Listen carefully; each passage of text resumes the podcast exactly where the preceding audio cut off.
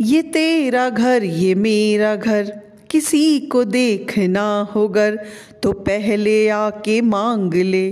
तेरी नज़र, मेरी नज़र।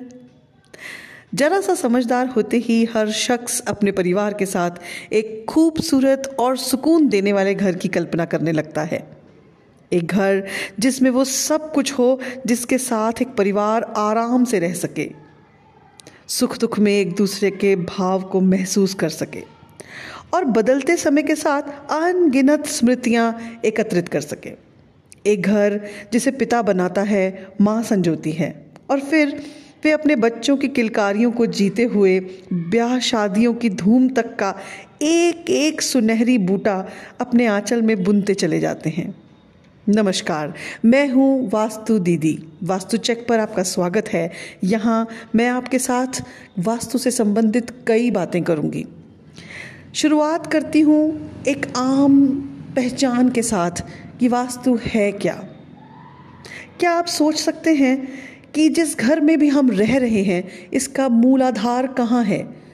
उसकी नींव में या उसके आसपास में, उसकी चारों दिशाओं की ऊर्जाओं में।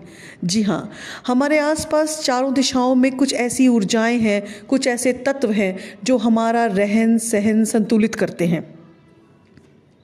हम अक्सर भूल ही जाते हैं कि इस घर के आधार में और चारों दिशाओं में जो तत्व हैं, हम उन सब में घिरे हुए हैं और हमारा जीवन इन सभी का दारोमदार है। आपने अक्सर सुना होगा कि हर घर कुछ कहता है। हर एक घर, जी हाँ ये जो निर्जीव घर है ना, ये भी बोलता है। ये कई कहानियाँ सुनाता है, जिनमें से एक कहानी उस घर में रहने वाले लोगों की जीवन शैली के रूप में यूँ ही हम देख पाते हैं, और एक ऐसी कहानी जो उस घर में रहने वाले लोग महसूस करते हैं।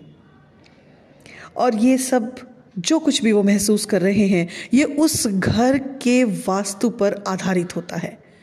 वास्तु, जिसका शाब्दिक अर्थ है जहाँ हम वास करते हैं। वो घर भी हो सकता है और वो हमारा कार्यस्थल भी हो सकता है। वास्तुशास्त्र, यानी कि उस जगह का ज्ञान। तो हम ये बात तो बिल्कुल ठोक बजा के कह सकते हैं कि वास्तुशास्त्र किसी एक धर्म से संबंध नहीं रखता, बल्कि ये एक ऐसा ज्ञान है जो हमें उस धरती, उस जगह और उस घर के बारे में बताएगा, जिसमें हम वास करते हैं। एक ऐसा ज्ञान जो हमें बताएगा कि हम अपने जीवन को कैसे संतुलित कर सकें। संतुलन और असंतुलन कहीं ना कहीं हमें अपने रोज़मर्रा के जीवन में महसूस होता है कि भला क्यों हम अपने निर्णय ठीक से नहीं ले पाते। ये पैसा क्यों हमसे दोस्ती नहीं करता और यूँ ही बहता चला जाता है? पढ़ाई में दिल क्यों नहीं लगता हमारे बच्चों का? आखिर क्यों हर समय कोई ना कोई अस्वस्थ रहता है? परिवार में क्यों नहीं बन पाता आपसी प्रेम, सामंजस्य? क्यों सब कुछ होते हुए भी कुछ अधूरा सा महसूस होता है? क्यों हम हर वक्त कुछ बोझल, कुछ असंतुलित सा महसूस करते हैं? ये जो एक फीलिंग है, ये जो एक असंतुलित फीलिंग है, इसे संतुलित किया जा सकता है अगर हम हमारे घर के वास्तुशास्त्र को थोड़ा सा संतुलित कर लें। देखें कि हमारे घर की क्या दिशाएँ हैं।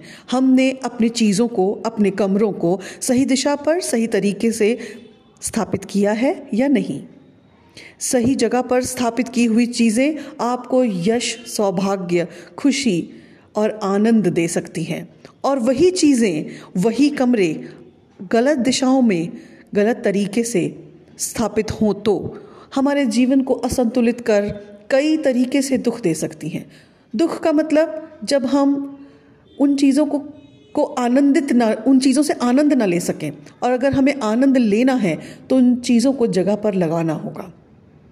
न सिर्फ़ सजाना होगा, बल्कि उन चीज़ों से आने वाली ऊर्जाओं का पूरा आनंद लेना होगा। उनसे सब कुछ लेना होगा जो वो देने के लिए हमें आई हैं। पर अक्सर हम अपने घर में चीज़ों को इस तरह रख देते हैं कि उनसे उठने वाली ऊर्जाएँ नकारात्मकता के साथ हमारे जीवन को प्रभावित करती हैं।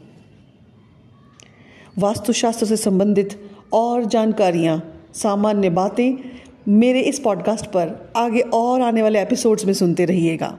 और यदि आप मेरे साथ अपने घर के लिए विशेष तौर पर अपने बारे में किसी भी तरह की वास्तु जानकारी चाहते हैं तो डिस्क्रिप्शन में दी गए कॉन्टैक्ट डिटेल्स के साथ मुझसे संपर्क बना सकते हैं। धन्यवाद।